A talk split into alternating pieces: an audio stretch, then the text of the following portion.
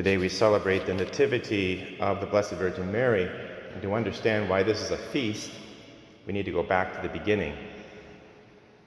In the book of Genesis, right after the fall of Adam and Eve, in Genesis chapter 3, God told the serpent, I will put enmity between you and the woman, between your seed and hers.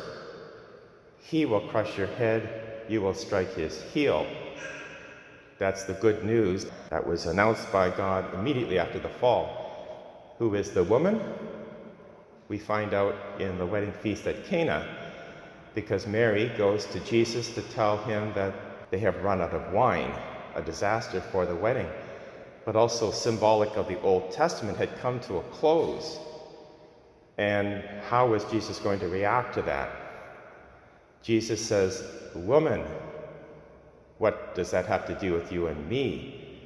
Now, he refers to her as woman precisely because she is the woman that will fulfill Genesis chapter 3:15. Mary is the one who prompts Jesus to begin his ministry by this miracle of changing water into wine and Jesus agrees and begins his ministry. Mary is the one who tells the stewards of the wedding feast, Do whatever he tells you. Now we hear this title, woman, again at the cross when Jesus, one of the last words he says, Woman, behold your son, referring to John the Evangelist. So this title, woman, is now fulfilled in Mary. She is the new Eve who reverses the no of Eve to a yes, a yes that crushes the head of the serpent. Her total submission, let it be done to me according to your will, begins the whole era of salvation.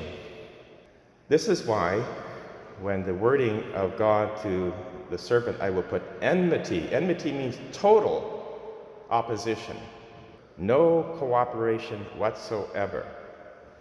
Now, to sin would be to cooperate in some way with the enemy, which means Mary was free from sin, no cooperation, enmity, which explains why, when the angel Gabriel visited Mary, he addressed her as full of grace, full of grace. The only way you can be full of grace is to have no sin at all which is why, right from her conception, she does not cooperate with original sin. And at the time of the Annunciation, she still is not cooperating because the angel says, full of grace as her title.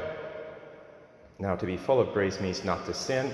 Not to sin means not to experience any corruption of one's body at the end of one's life, which is why the church teaches Mary was assumed body and soul into heaven at the end of her life, to join with her son in the victory in heaven. So the assumption there is taught, which is why we see Mary in Revelation chapter 12 in heaven, clothed with the sun, with the moon under her feet, crowned with 12 stars, which means she is reigning in heaven as queen. All of this centers around the feast today, Mary's birth. In that birth, the angels sing and we rejoice because she will say yes, she will reverse the no of Eve. She's the new Ark of the Covenant, and our salvation now is secured. We just turned briefly to the Gospel, the genealogy. Notice that this is Matthew's genealogy, and there's four women mentioned in the genealogy very unusual at the time to mention women at all. And each of the four women had checkered pasts. Tamar was involved in the seduction of her father in law to have a child.